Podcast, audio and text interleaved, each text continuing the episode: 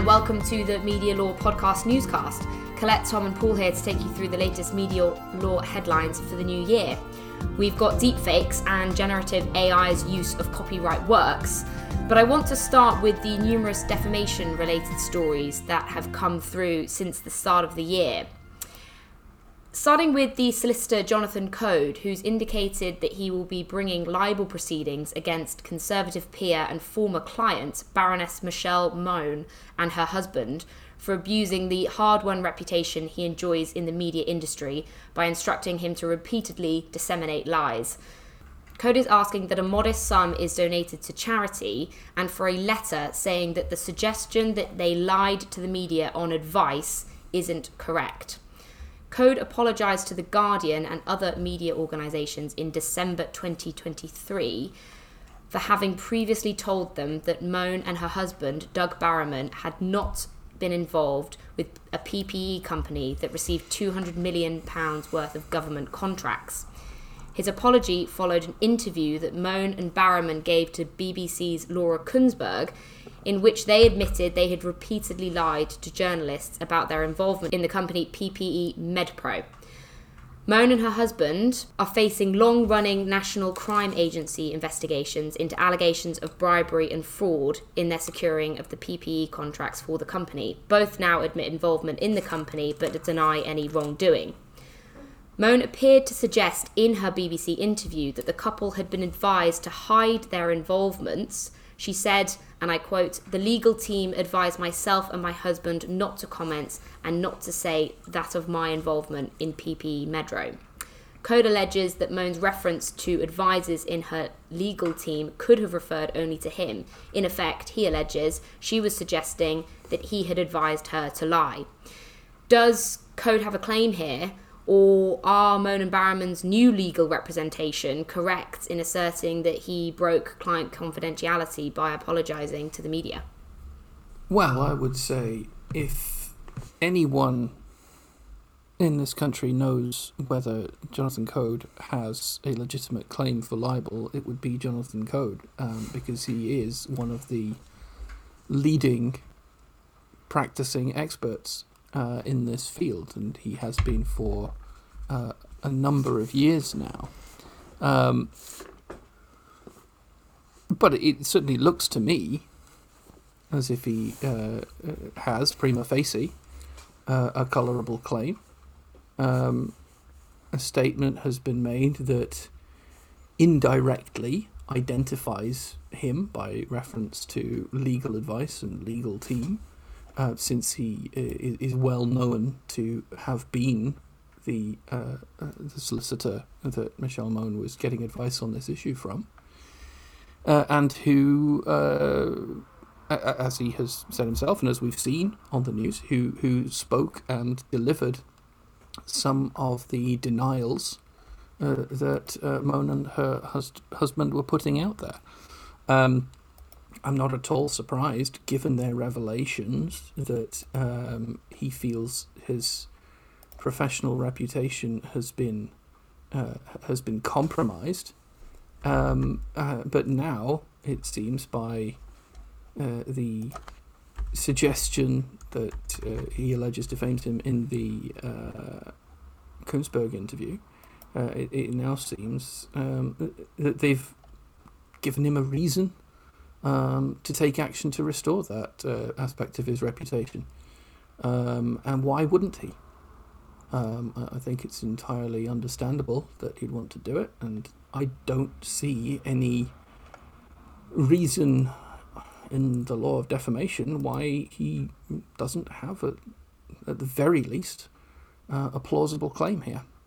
Yes, I would. I would agree with that. I, and um, the the reality is that P, the PPE contracts that were issued uh, continued to raise serious questions of serious issues of public interest, given the uh, underlying political concerns that exist and which are, of course, the subject of a public inquiry being conducted by uh, Dame uh, Justice uh, Lady Justice Hallett. I got my titles confused there. Um, so there is going to be continued interest in the legitimacy of uh, Mone and her husband receiving this money, uh, and therefore the advice that they received, they have brought into the public domain themselves uh, through these statements.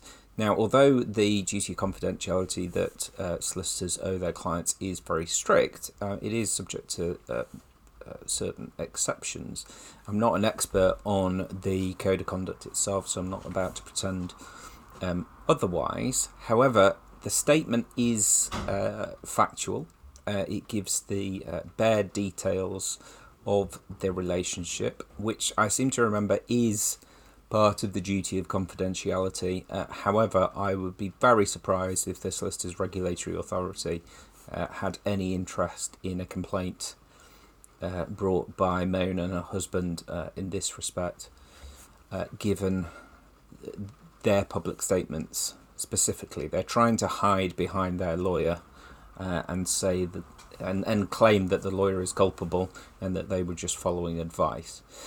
Um, the other aspect, of course, relates to confidentiality and uh, privacy, well, particularly confidentiality, uh, where there is an issue of fraud or dishonesty uh, lying behind it.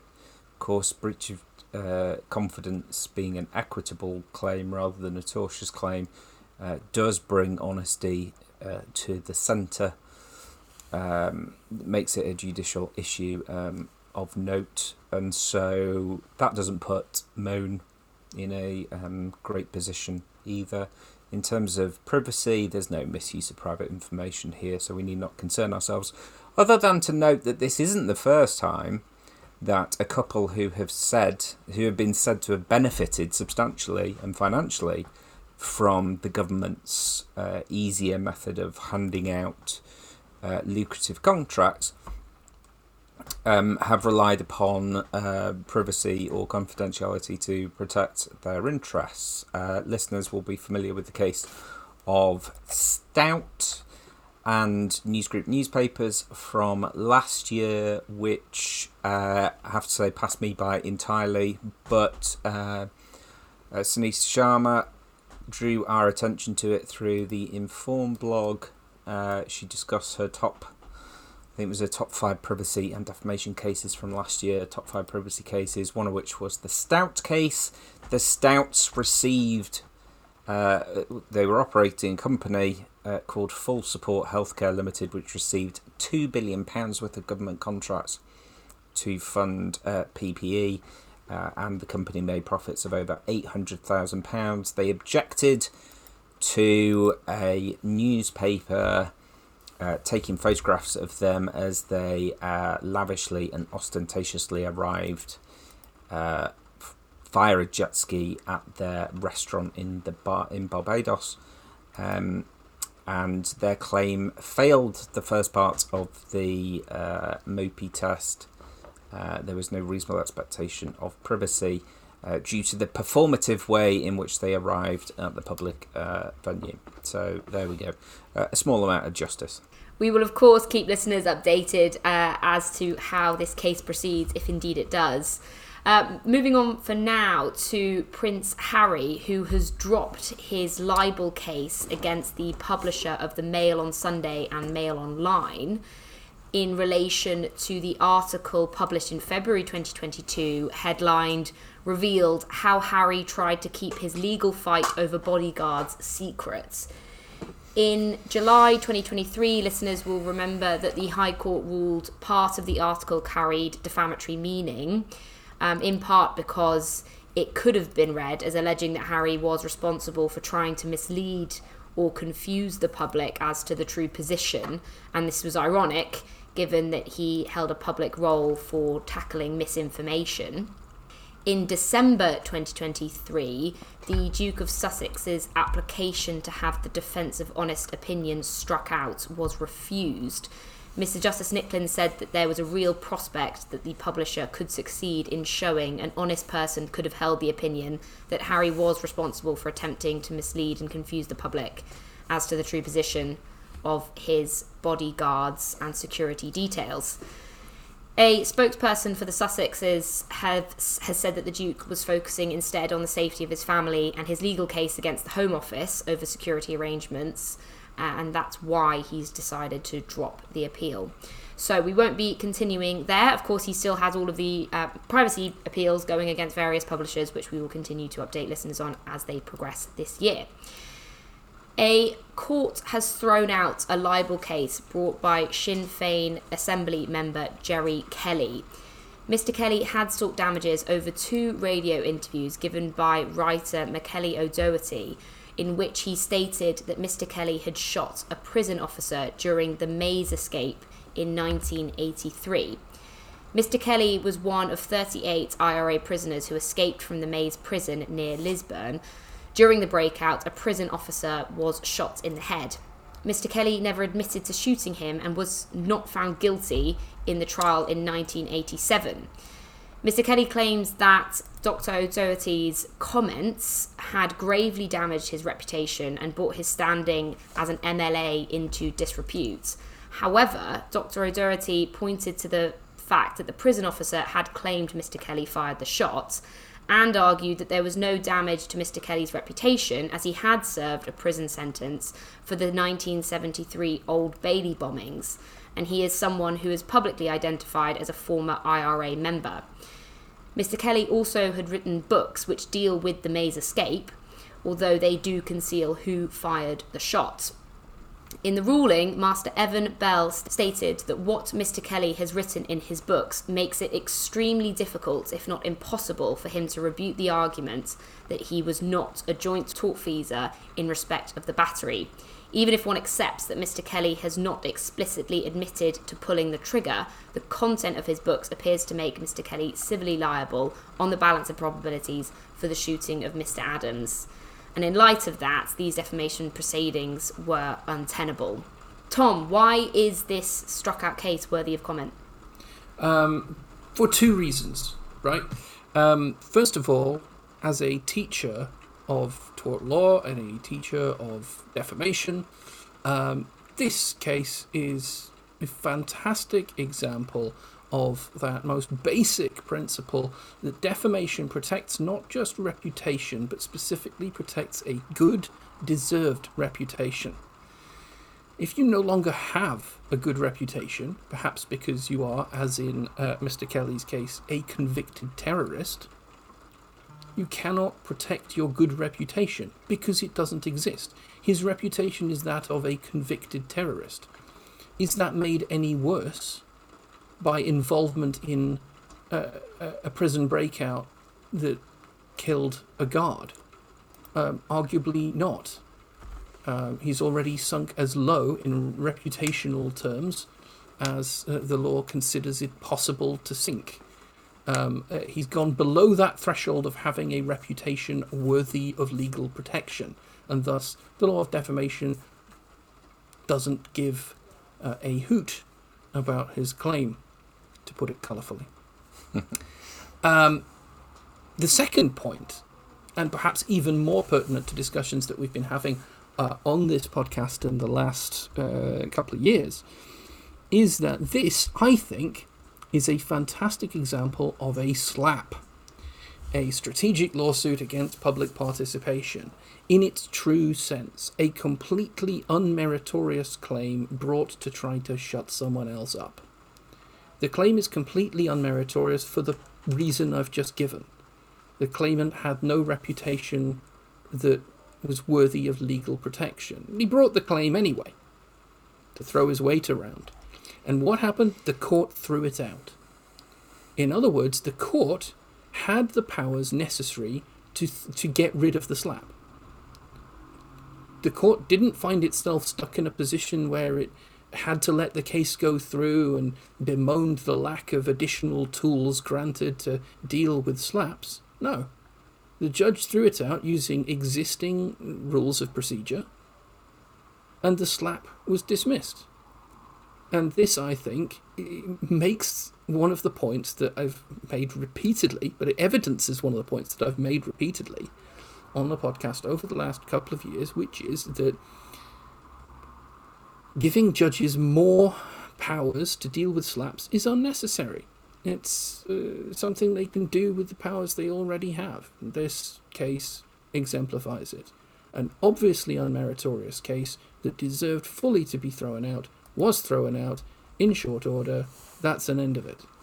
The final defamation story that I want to mention is that a New York jury has said that Donald Trump must pay $83.3 million to E. Jean Carroll, the writer that he was found to have defamed by denying her allegation of sexual assault last year.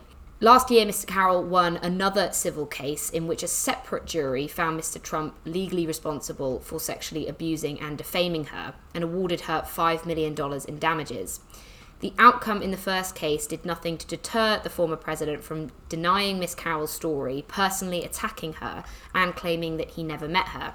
Lawyers for Miss Carroll last week pointed out that throughout the trial, Mr. Trump was still defaming her in both in and out of court. The new award, $65 million of which was for punitive damages, is meant to make a point that the former president has to stop.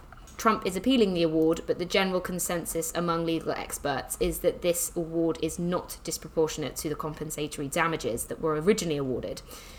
Mr. Trump's online reaction, taking aim at President Biden and the legal system as a whole, but not reiterating any comments about Miss Carroll, may be an early indication that the damages have had the deterrent effect that they were meant to have. Uh, but I guess time will tell with that one. Tom or Paul, do you, either of you have any comments on the size of the award? The size of the award uh, is uh, interesting, particularly since um, uh, in in response to that, numerous um, experts in America have said this is not disproportionate given the nature, of, and I agree with that. This is not disproportionate given the nature and the intensity of um, and the heinousness of the act in the first place, and his subsequent denials and the nature of his denial denials. I mean, Trump is a phant- fantasist. Uh, and if uh, he was confined to his own strange orange world, uh, we would clearly recognize him as a fantasist and stay well away from him.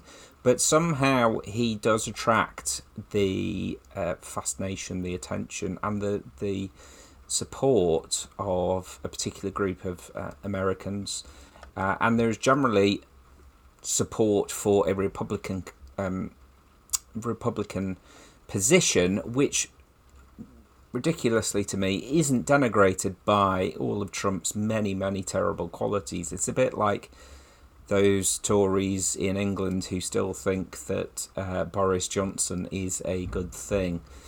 So the size of the award is important, but the the impact, of course, for the claimant, and I would like to talk about the claimant uh, as much as possible, um, is important. This action served two purposes. One was for the truth to be told about what he had done to her, but secondly, it was to stop him uh, and his smear campaign against her. And uh, in that sense, the decision is a really important victory.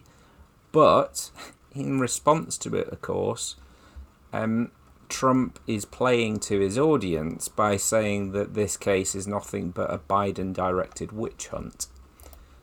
So what we see here in this very sad post truth post truth populist world of Donald Trump's creation uh, and those that support him like Alex Jones is that really the truth is never the end of it. The truth is always a doorway to yet more fantasy. And the fantasy, so in a sense, it didn't matter whether Trump lost or won in this in the way that it didn't matter whether Trump lost or won the last election because he's he's always going to turn reality into something that suits him, and uh, the fantasists uh, amongst him.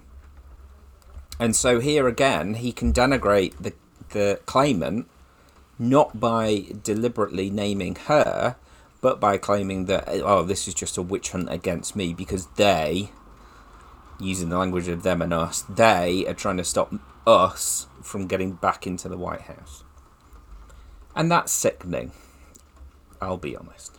Regular listeners um, will no doubt recall that in previous podcasts, uh, I've been quite firm where uh, on what I see as excessive awards of damages in defamation cases, and I've been uh, uh quite strident in my language when it comes to, for example, the £150,000 awarded to Arlene Foster um, in, in, a relatively recent case.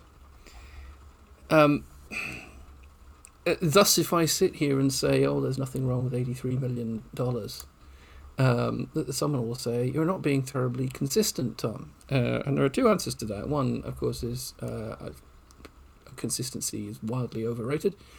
Um, but the second is that the system under which damages are awarded in the United States is really very different to that which is uh, under which it is awarded uh, in uh, England and Wales.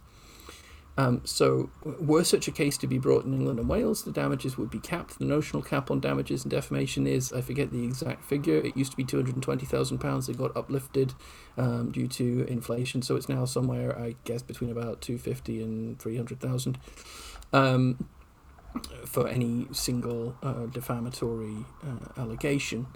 So, uh, there would be vastly lower sums uh, awarded uh, if the case were brought here. But the awards in England and Wales these days are made by judges and by reference to a nationally agreed damages cap and by reference to set of precedents um, that, that give a spectrum of damages up to the notional cap. The awards in the US are made by juries um, differ from state to state, but in New York State, um, the award is made by a, a jury, and juries rule uh, for all manner of reasons. But the one thing they don't tend to spend time thinking about are judicial precedents. Um, they'll award the damages based on an intuitive sense of what the right thing is to do. And it will not have escaped the jury's attention that A, Donald Trump is extremely wealthy, B, Donald Trump is extremely belligerent, and C, Donald Trump continued to defame the claimant in this case, the plaintiff, I should say, American terminology, the plaintiff in this case, um, up to and during the trial. Um, and I think it's very significant that the jury spent only about three hours deliberating, um, if memory serves, from the report I saw the other night. Um, so they clearly made up their mind very, very quickly. $65 million of this is in punitive damages, designed to send a message to Donald Trump that he has to stop. So, is it objectively speaking an excessive award? Yes, I think it is, objectively speaking, excessive. It's a quite ludicrous sum. It's the kind of sum you only ever see awarded by juries in the US. However, it had a purpose beyond the purpose of most libel judgments. Uh, which was not simply to give a token sum to recognise the hurt, the damage done to reputation, alongside a, a, a, uh, uh, uh, a, verdict that restores that reputation by implication, but to stop a belligerent man who has shown no intention of stopping voluntarily uh, from continuing to uh, spread these lies. Um, and in that sense, I think it, it, it is proportionate to the purpose that it is designed to serve. Um, and as, as Colette rightly says, I think we're seeing that evidenced in that Trump has turned his fire on targets that are not permitted to wield the law of defamation to fight back, i.e., President Biden and other political figures. While we're in the US, I want to mention the rapid online spread of deepfake pornographic images of Taylor Swift over the last week, which has renewed calls from US politicians and campaigners to criminalise the practice in which artificial intelligence is used to synthesize fake but very convincing explicit imagery. Some individual US states have their own legislation against deepfake porn, but there is a growing push to change it to federal law. The UK government made the sharing of non consensual deepfake pornography illegal in 2023 with an amendment to the Online Safety Act. Now, we don't have a statement from Taylor Swift regarding these videos at this stage, uh, so it's not clear if there'll be any legal action or whether she'll be joining the political campaign regarding deepfakes. However, uh, the Media Law Podcast team will be doing a longer episode on deepfakes specifically this term, so we'll give listeners any updates then. One of the other stories that I wanted to cover today is the submission to the House of Lords Communications and Digital Select Committee by OpenAI, in which it said that it could not train large language models such as that as the ChatGPT model without access to copyrighted work. In its submission, OpenAI said that limiting training data to public domain books and drawings created more than a century ago might yield an interesting experiment, but would not provide AI systems that meet the needs of today's citizens. As copyright covers virtually every sort of human expression, including blog posts, photographs, forum posts, and government documents, nearly everything used to train today's leading AI models uses copyrighted materials. Over in the US, we have a, a, claim brought by the New York Times last month in December 2023, in which the investor of OpenAI, Microsoft, and OpenAI itself is accused of the unlawful use of much of its works in creating their products. Do we want to comment on on whether there's an argument that the AI use of copyrighted materials here falls under the fair use exemptions in copyright law? Yes, uh, I think I would want to uh, speak about this, although I wasn't necessarily going to speak about the fair use copyright uh, law. I don't think fair use is going to be successful in these circumstances, given given their admission that uh, they're not interested in fair use; they just want access to everything because it suits their purposes. Um, there is. Uh, I think what terrifies me about AI is that the people behind AI must have watched films like Terminator 2 and thought, what a great idea! How quickly can we make this a reality? Um, but they seem to be sort of premising their entire legal position on the rather dubious claim that it's somehow in the public interest to allow AI to achieve its ultimate form uh, and any steps along the way uh, just add to this uh, public usage. Now, whether they're right about that, whether they're right that uh, greater AI technology leads to uh, ever greater public happiness and well being, that's not the way to tackle rights. It's not the way that we. Uh, it's not the way we do things when it comes to rights. Um, rights it, the rights that we're talking about here specifically are the rights of property owners. And in the Lockean tradition of both the UK and more specifically America, we tend to construct all of our rights around uh, the most fundamental one, which is the right to own. And the reason why the right to own is the most important of all our fundamental rights is because it was the people with the money who led the charge for there to be rights in the first place, and they wanted to keep control of that money, and so of course they put rights to property first, and everything else is just window dressing. Um, but even in Europe, even amongst the Europeans, which have in that Hegelian tradition uh, see rights as a sort of amalgamation of what the individual wants and what the community needs. Um, I think even there we resistance. Uh, even there we encounter resistance to the idea of uh, just letting AI do whatever it wants because the Europeans, if we can speak of them as if they're a homogenous mass, are driven first and foremost by the idea of harm. And so, um, when we look at the various different positions that the Council of Europe's Committee of Members has, ta- uh, Committee of Ministers has taken uh, on technology, um, the internet, all the way through to AI, uh, the principal concern is one of uh, harm first and foremost. And I think there is a groundswell of opinion amongst that uh, committee of ministers that actually an unrestrained AI is not necessarily not necessarily a good thing, and therefore its development does need more careful thought. And so I think both from a European perspective and an American perspective, there has to be resistance to the idea that allowing AI um, I was going to say proclaimers, but then that just made me think of the guys that will walk a thousand miles um, just to tell you they love you. Um, but the idea of allowing these AI um, protagonists, there we go, we use that word instead, uh, to just trample all over property rights in the hope that there is some greater public good behind it, I think is is nonsensical.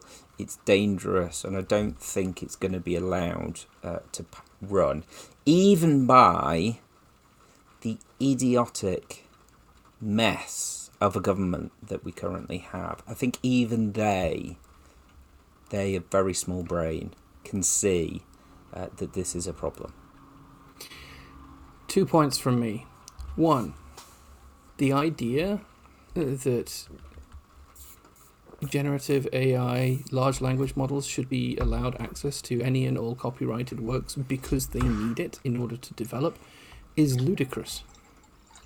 Um, in order to develop as good law students, my students need access to copyrighted work. They buy it. The university buys it. It's called access to textbooks and journals. And we subscribe at great expense as an institution. Now, what would be in the public interest. There'd be a great argument that what's in the public interest would be for uh, the government to allow universities um, to have free access to any information that they want so that they can pass it on to their students and facilitate the learning of the masses in an unrestricted fashion. Wouldn't that be wonderful? Of course, we don't allow it.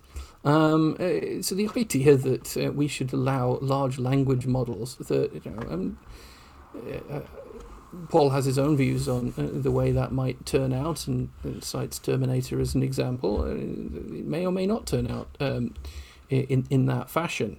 Um, but why on earth should a single large language model be given that degree of privilege when we won't afford it to real people uh, who can actually develop as human beings? No, you have to pay for the privilege of that. Second point is that the very people who are claiming the necessity of um, accessing copyrighted works for nothing and seeing no consequence would be the very first people to invoke copyright to protect the design of their AI. Um, and, uh, you know, there is a classic piece of cakeism. Uh, they want to have it and eat it. Um, and I don't think I need to say any more because, you know, if you're listening to this, after uh, however long it's it's it's been, um, the best part of at least half an hour, I should think by now, um, then you're committed enough to uh, intellectual curiosity to see where that argument goes. Yes, I can't help but notice you threw me under the AI bus there, Thomas Bennett. I see what you did. You're just pandering to our future AI overlords by saying that actually I was the pro- problem, uh, the one worrying about the Terminator model um, so that when the revolution comes, it'll be me that gets shot first. Absolutely, yes. This is a matter of self-defense. I think the other thing that we might just note uh, in passing, and as a final thought, is that the univer- that universities are often held up as a paradigm of the radical left. And in fact, universities are no such thing. Universities are deeply committed to capitalist markets, as demonstrated by the fact that they will pay me, even me, and Tom, fabulous sums of money to uh, use our minds to create literature, uh, to write down our thoughts, and then we pass that information on, our work, we pass it on to a third party, a publisher, um, who will then publish it for an extortionate amount of money, and the university will then pay that extortionate amount of money to have our books in their library. So they're paying twice over for the same amount of information. Now, if that's not a commitment to capitalism, I don't know what is. Sadly, we don't see the payment twice over. Well, I, well, I, I do.